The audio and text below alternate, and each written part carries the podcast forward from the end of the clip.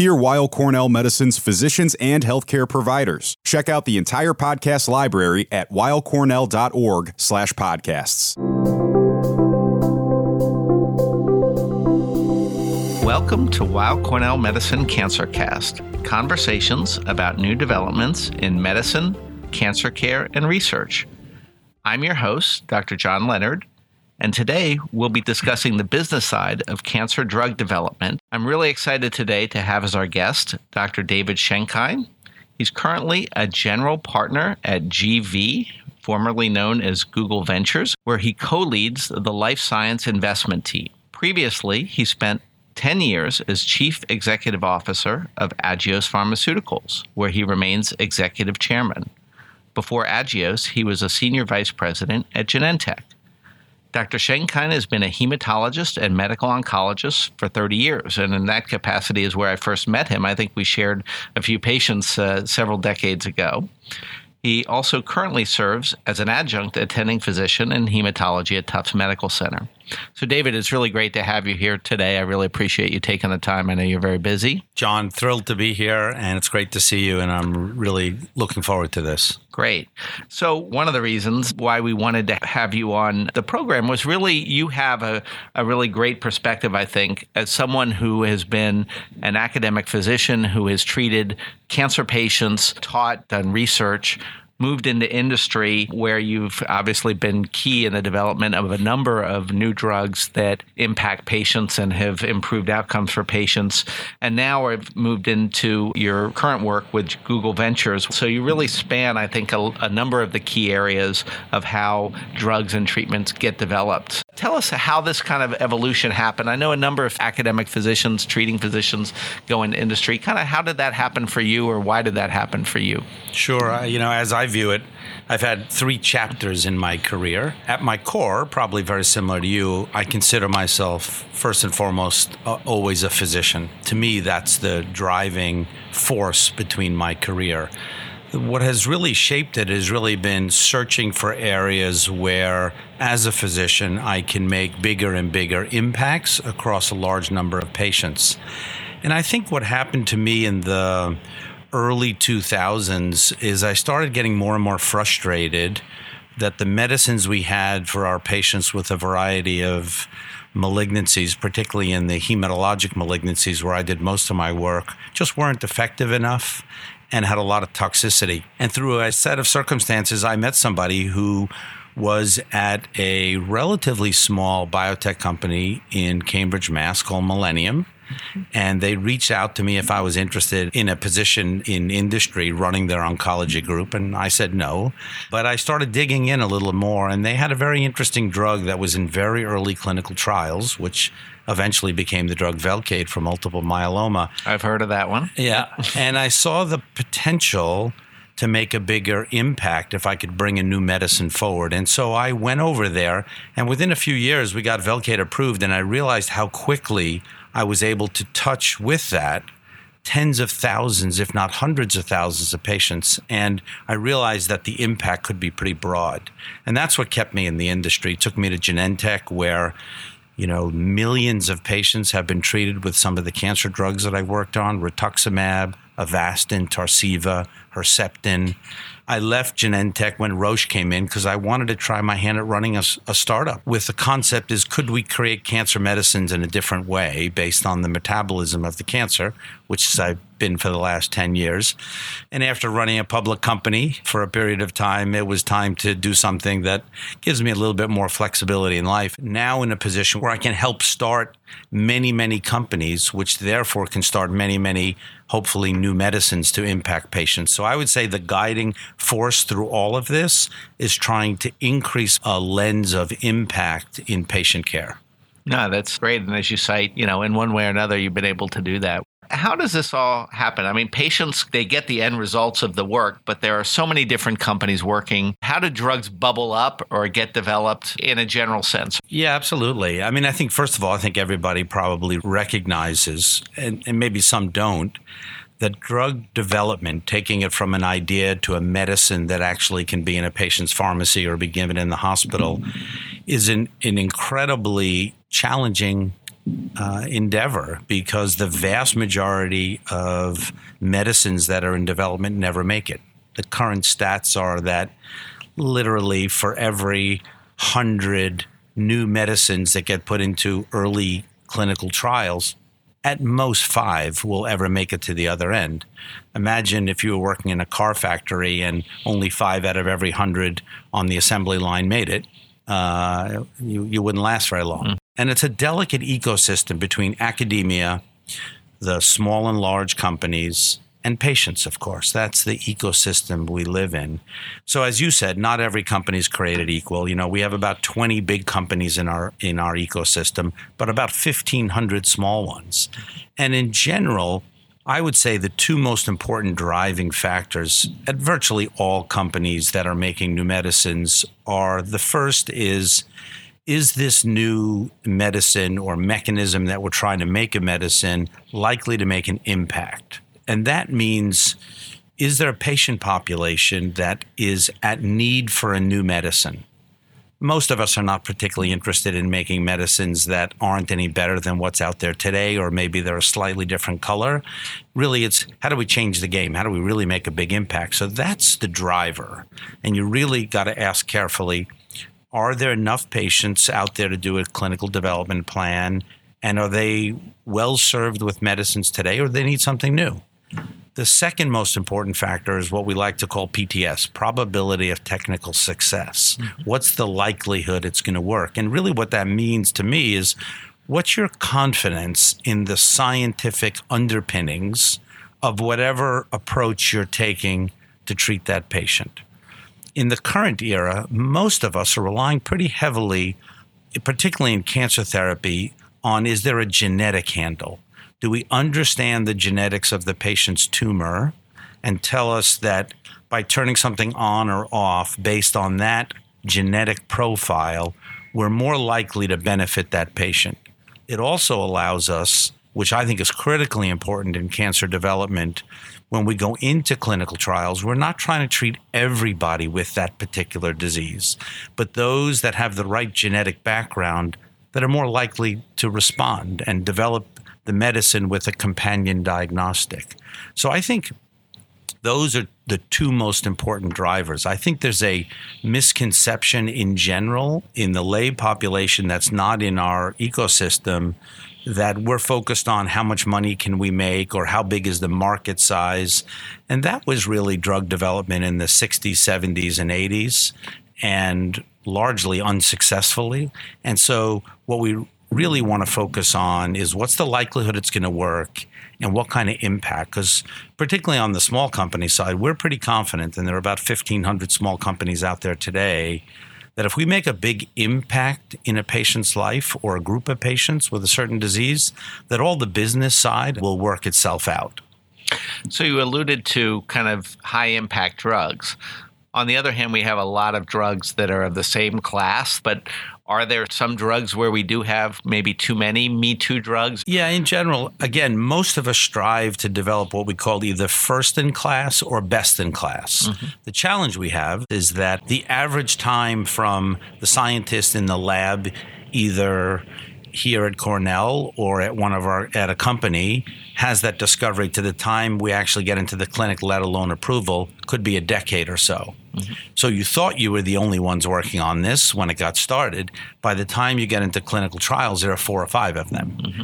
I do think there are probably too many of them, mm-hmm. and they are hard to distinguish one from another. I think it's better if we focus on first, and then if you're going to come with the same type of medicine, make it better, mm-hmm. whether it's given a different way or it's more effective or it's safer. Because we learn, obviously, together with our patients, we learn as these new medicines are being put into clinical trials and then on the marketplace, really how useful they are. You really don't understand how good a medicine you've made until it's been in tens of thousands of patients around the world.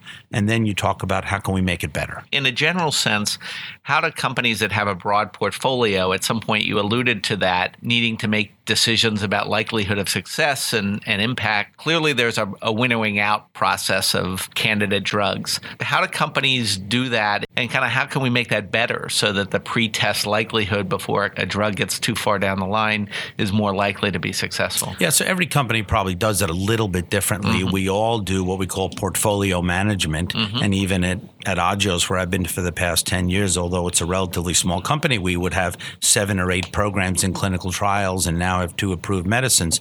We do have to manage that portfolio. And so you set out a strategy. We're going to be a cancer company, or we're going to focus on breast cancer, or we're going to focus on this cancer. Mm-hmm. And so that's your overarching strategy. And then as you make portfolio decisions, it really comes down to what's the likelihood it's going to work. And that should be the most important factor, and how much uh, you can afford to do. Because clinical trials, as you know, are not getting less expensive, they're getting more expensive. And for smaller companies, they really have to make trade off decisions. And so those are usually the most important factors. Um, or if it turns out someone else has made a medicine ahead of you, and therefore the need is just not there anymore, then many companies will say, we'll take that off or we'll deprioritize that medicine or give it to a smaller company that maybe is happy to do that. Can you describe some of the basic or early research that's going on in companies? I know, you know, certain drugs are licensed or collaborative with academic centers and basic labs, but what some people may or may not know is that some companies have very extensive either basic or translational research labs where they are obviously focused on therapeutics but are pretty extensive and, and early phase in what they're doing. Yeah again not every company is right. the same. Some companies are more development. Many companies the companies i've worked in genentech and the company that i worked at for the last 10 years at agios were basically research driven organizations in which the largest number of people working in the company are basic scientists. Mm-hmm. This is the delicate ecosystem between academia and industry. It turns out that close to 70% of the new medicines that are FDA approved come from smaller companies. That's where they're first discovered. They may end up, from a commercial perspective, ending up in a large company because that company gets bought. But the basic research that drove that medicine was done either in academia or in the small company, most likely in the small company. I'll give you a good example. So, uh, the first medicine we made at Agios a academic researcher published a paper on a novel mutation in a metabolic enzyme, which was our area of interest but the paper suggested the enzyme was turned off, it was dead, which is very interesting science and it was published in a high profile journal, but not something you can think about from a drug development perspective because if it's already turned off, it's already turned off. We looked at that as literally about 20 scientists at the time at Agios. That's all we had 20 scientists. And we looked at it and said, you know, this doesn't seem right. Maybe we should do some experiments here and uncovered something that was completely different, that the enzyme was actually turned on. And from there led a drug discovery process where we understood the biology working in our laboratories, then started making chemicals, small molecules that would turn into a pill, doing the clinical trials, and now those drugs are approved. And so in that example, 90 plus percent of all the research was done at our company. But there are plenty of medicines where some of the early research was done in academia or the medicine was made there. Most are made in the companies, small or large. At Genentech, we had several thousand scientists, so bigger than most cancer centers. Mm-hmm. Much of that research is actually fundamental basic research, mm-hmm. but it is critically important that we do the work in academia and marry that with the work of making new medicines in most circumstances, it's the company that's actually making the medicine, whether mm-hmm. it's an antibody or the pill, and doing all the preclinical and clinical testing to get it approved. And there are a lot of partnerships with companies and academic institutions. Where do you see the trend going there? It's going in the right direction. It's a mm. really positive trend. If you think back, John, when you and I were in training, which is a long time ago, very few people went into industry, and there was basically a wall between academic medicine and industry. And that wall now is porous. And so not only are people going back and forth, but the ties between, in a good way, with all the conflict of interest, everything being disclosed, the collaboration between academic medicine and the companies that are trying to make new medicines has become more and more robust. And that is in the best interest of patients because we're each doing what we're good at. And that's part of that delicate ecosystem that leads to better and better medicine. So I think that trend is going to continue, hopefully. So one sees and patients obviously deal with issues around drug prices, around the expensive medicines. I mean, people with companies at pharma companies and biotech companies have cancer themselves, have family members with cancer, care about solving these problems and easing suffering. But obviously there's, you know, some duty to shareholders and trying to deal with the revenue and the business aspects. How do individuals and organizations kind of straddle that? Obviously, a very important issue and it's a complicated issue. I do think that if we think back to the ecosystem, the part that I find the most challenging is the difficulty that patients are having in many circumstances affording medicines.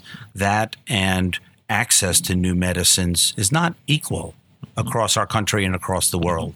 And those have to be addressed. Every company is a little bit different. And like every industry, we certainly have some bad actors in our industry that are doing things that are just not in the best interest of patients, whether it's price increases that don't make sense or making medicines that really aren't any better than another one but charging more for them. We have to ask ourselves as a society, how much do we want to spend in general on healthcare? And the medicines are a piece of that. They're not the totality of all the money we spend in healthcare. And we just need to make sure we have the right balance. I think industry has to do a much better job of not only explaining what we do, but making sure we're not doing things that aren't in the best interest of patients. And we know that legislation is on its way in some form, and industry needs to be part of that. I do think we need to really think seriously about whether these price increases that are happening on medicines make sense above inflation. I think we desperately need to make sure we can find a way to make sure that patients don't have to pay excessive copays for their mm-hmm. medicines. So the insurance industry has to be part of that conversation. And then we have to just ask in general, how do we make sure that we control those factors and not go too far that it prevents true innovation happening? Because we are at a, I think, a special moment in time where the science, particularly in cancer, but other therapeutic areas as well, is really breaking open at a breathtaking pace. And if we go too far, making it hard to get investors to be interested in investing in very risky early stage biotech companies will lose that wave of important innovation for patients. What would be the biggest surprise to a patient about kind of what goes on at a either a pharma or biotech company? So I've been in a lot of those meetings yeah. myself yeah. over the years. I think probably two things. First is how hard drug development is and how few medicines, based on the number of ideas we have, actually make it. So, mm-hmm. how many failures there are along mm-hmm. the way. So, I think that's one. Mm-hmm. I think the other one is understanding, and I think patients are often surprised at how expensive it is to take from an idea to make a medicine. Mm-hmm. For a smaller company, hundreds and hundreds if not billions of dollars to bring a medicine all the way there. And that may take a decade mm-hmm. before that money is recouped. And remember, investors are saying, where's my return? Mm-hmm. So I think those are two areas. Every once in a while, I'll meet with a patient group and they're surprised at how patient focused we are. And mm-hmm. I find that a little disappointing. Mm-hmm. You know, right now, I think the word I've heard is that the public perception of the pharma industry is slightly below the tobacco industry, which is really sad. Yeah. Uh, and I think it's in part we've done on the industry side not a very good job communicating what we do, and everyone just sees the bad actors and misses the fact that all of these companies are packed full of dedicated scientists and physicians mm-hmm. And people in all parts of the organization that truly come to work every day to make an impact in patients' lives. At the companies I've been in, we always bring patients in to communicate what they're going through so that scientists who've never seen a patient understand why every day matters. Every day that our new medicine is not out there, there's a patient out there who needs it who's not getting it. And that's important. Are there a couple things you think we should do to kind of make that go better? Any kind of uh, big picture, if you could wave your wand and make this whole process work better, that you see as, as high impact? There's no question. I think, particularly for serious diseases, cancers and other serious diseases, I think we need to figure out a system so that copays above a trivial amount disappear. Mm-hmm. There's no way a patient with a serious disorder, in my mind, should have to worry about can I afford this medicine or pay for my rent? Mm-hmm. That has to go away. Sure. And I think we need to figure out as a medical community how to be much more efficient in making sure patients get access to our medicines and to the medical care they need in hospitals in a way that's responsible to costs, because we know there's a limit to how much money we can spend, and make sure people understand all the different components of the ecosystem and, and what role they play. Mm-hmm. I think those are important things. In, like in every industry, we'll always have people who are trying to get around the system. We can't eliminate them. We have to point them out and make sure we move them out as quickly as we can. As far as getting new drugs approved faster or better, assuming, of course, that they should be approved and are better drugs. One of the big areas that has gotten a lot of attention is various terms, you know, big data, real world evidence, things like that. What are your thoughts about that? There are people, certainly in my community in academic medicine, some who are very, very positive and seen big things, others who are more skeptical. Clearly, the patients who end up on clinical trials are not necessarily reflective of all patients with a specific condition. On the other hand, the limitations of real world data or broader data also have issues. Any thoughts on where? And I, am sure Google has uh, a lot of activity in that area, shall we say? Right. So I am sitting in a yeah. data company. Right. So I don't think there's any question this is an exciting time as we think about how to responsibly collect large amounts of data, whether it's genomic data or clinical data and use that to make not only better medicines but better decisions. As you and I know, when we sit and see a patient and decide on treatment, we're thinking about okay, the last few patients I saw and the medical report I read. But now we have the ability to aggregate tens of thousands, hundreds of thousands patients worth of data to help physicians and patients make better decisions. I think we're going to see that on a sharp rise. Mm-hmm. And I think it'll help us not only, again, make better medicines, I think it'll change the way we do clinical trials over time and allow for better outcomes. There's some overhype in the system, no mm-hmm. question about it. We need to make sure we're doing it with the appropriate levels of privacy. And I think it's being responsibly done. I think machine learning and AI are coming to play now.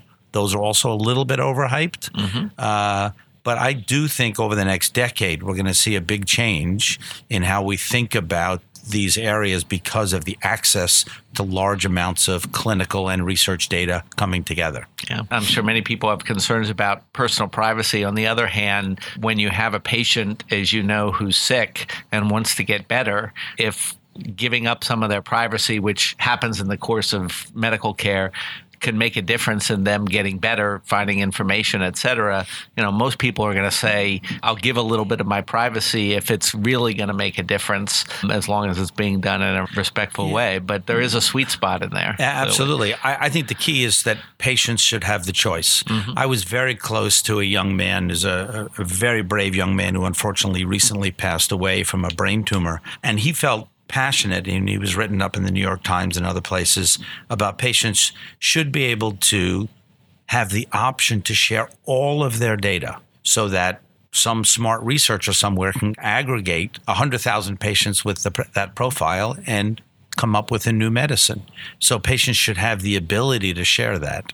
It is shocking to see how much people are willing to share on Facebook and other places, yet their medical data they're nervous about. I'd like to be able to have all of my medical data on a chip so that if I show up in an emergency room in a different city, I can just give them a chip and they'll have access to everything that they know about me. Mm-hmm. So we'll get there. So let's move to your current activities. Tell me a little bit about GV, I guess is the, the proper name. How is that different than what you've been doing in the past? And how do you think that's going to make another phase of, of impact in your career? Yeah, so this is my third chapter. And so far, it's been extraordinarily rewarding and exciting. So GV was started about 10 years ago, mm-hmm. and we're a fund directly from Alphabet, the parent company of Google. And our vision and mission is to create new companies that make an impact in the world, both in technology and life science. Mm-hmm. Obviously, I focus on the life science side. And we have an extraordinary team of physicians and scientists who are trying to start new companies. And our vision, because of our sole investor, which is Alphabet, is not look at Me Too's or incremental ideas, but really try and change the game mm-hmm. and really try and make a big impact. And we have a unique lens in that we don't just look at one part of medicine, but all of medicine. So we invest in new companies that are making new medicines, so therapeutic companies. Mm-hmm. We look at diagnostic companies. We look at big data companies and we also look at the payer provider space. So we may start a new medical clinic or a new approach to uh, a certain type of delivery of healthcare alongside a new data company or a new therapeutic company. Our goal is to get in there, provide capital for those early companies, and then provide our expertise as well. We're not a strategic fund, so we're not looking to invest in things that Google or Alphabet may like, and we can invest in things that are directly competitive with them. And then uh, because we live within the amazing infrastructure of Google and Alphabet, we can tap into all of the resources there to help our portfolio companies. And in the life science side, we already have 90 companies in our portfolio, and we think they're going to make a big impact in healthcare. So, is there an example of one you could share around, I guess, a company that being part of GV, being in that ecosystem as opposed to being just supported by a venture fund or something else? Absolutely. Where that company is now situated, where that's going to make it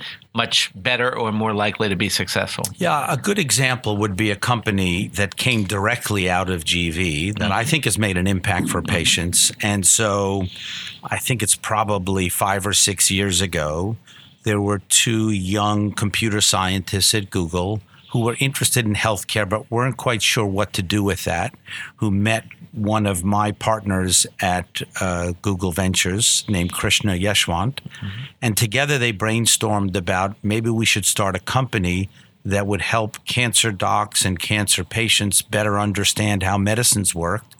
And they thought about it for about a year and started the company known as Flatiron. Mm-hmm. And because of the resources that we had behind us on the computation side, they created this company, as I'm sure you know it well, sure. called Flatiron, which became, I think, a really important data company for oncology, which now is part of the Roche system. But that's an example of a company that probably wouldn't have started as easily without the resources not only financial, but other resources that GV can provide. So before we wrap up, I'll have you kind of put your crystal ball on, and um, you know, someone who's listening who may either be dealing with a cancer diagnosis in the future or, who's managing this? What are some of the key features of how cancer research, cancer care are going to be different, let's say five years from now? Things are changing so quickly. I mean, even over the course of a few years, I mean, we have so many different categories of drugs and targeted therapies, you know, some of the AI things that have had an impact. You know, where are we going to be in really a short term period of time, you know, five years, let's say? I'm an optimist. I've always been that. I have never been more optimistic that we're going to start seeing bigger and bigger impacts in cancer. I've never in in the past because John, as you know, we both worked in the area of lymphoma where we do cure some patients and have mm-hmm. done so for many years.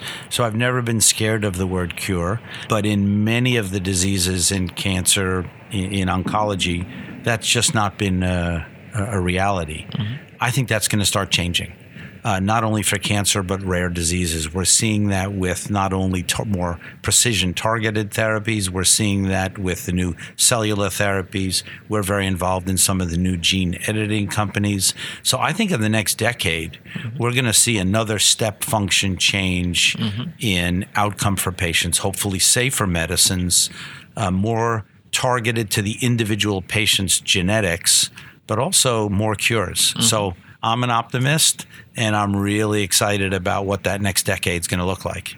Great. Well, I want to thank you so much for joining us today. It's been great to have you here and get your perspectives. I know uh, they're unique and broad, and it's really great to uh, share with our listeners your insights into this important area and, and, lots of different dimension of it. So thank you for being here. John, always a pleasure. I really, really appreciate it and I'm thrilled to have the opportunity. So I want to invite our audience to download, subscribe, rate, and review CancerCast on Apple Podcasts, Google Play Music, or online at weillcornell.org. We encourage you to write to us at cancercast at med.cornell.edu with questions, comments, and topics you'd like us to cover more in depth in the future. That's it for CancerCast conversations about new developments in medicine, cancer care, and research. I'm Dr. John Leonard. Thanks for tuning in. If you or a loved one is undergoing cancer treatment, rehabilitation medicine can help with recovery and ease painful side effects. Listen to Back to Health, Weill Cornell Medicine's podcast series dedicated to rehabilitative medicine to learn more about the ways physiatrists can help. All information contained in this podcast is intended for informational and educational purposes. The information is not intended nor suited to be a replacement or substitute for professional medical treatment or for professional medical advice relative to a specific medical question or condition. We urge you to always seek the advice of your physician or medical professional with respect to your medical condition or questions. Weill Cornell Medicine makes no warranty, guarantee, or representation as to the accuracy or sufficiency of the information featured in this podcast, and any reliance on such information is done at your your own risk. Participants may have consulting, equity, board membership, or other relationships with pharmaceutical, biotech, or device companies unrelated to their role in this podcast. No payments have been made by any company to endorse any treatments, devices, or procedures, and Weill Cornell Medicine does not endorse, approve, or recommend any product, service, or entity mentioned in this podcast. Opinions expressed in this podcast are those of the speaker and do not represent the perspectives of Weill Cornell Medicine as an institution.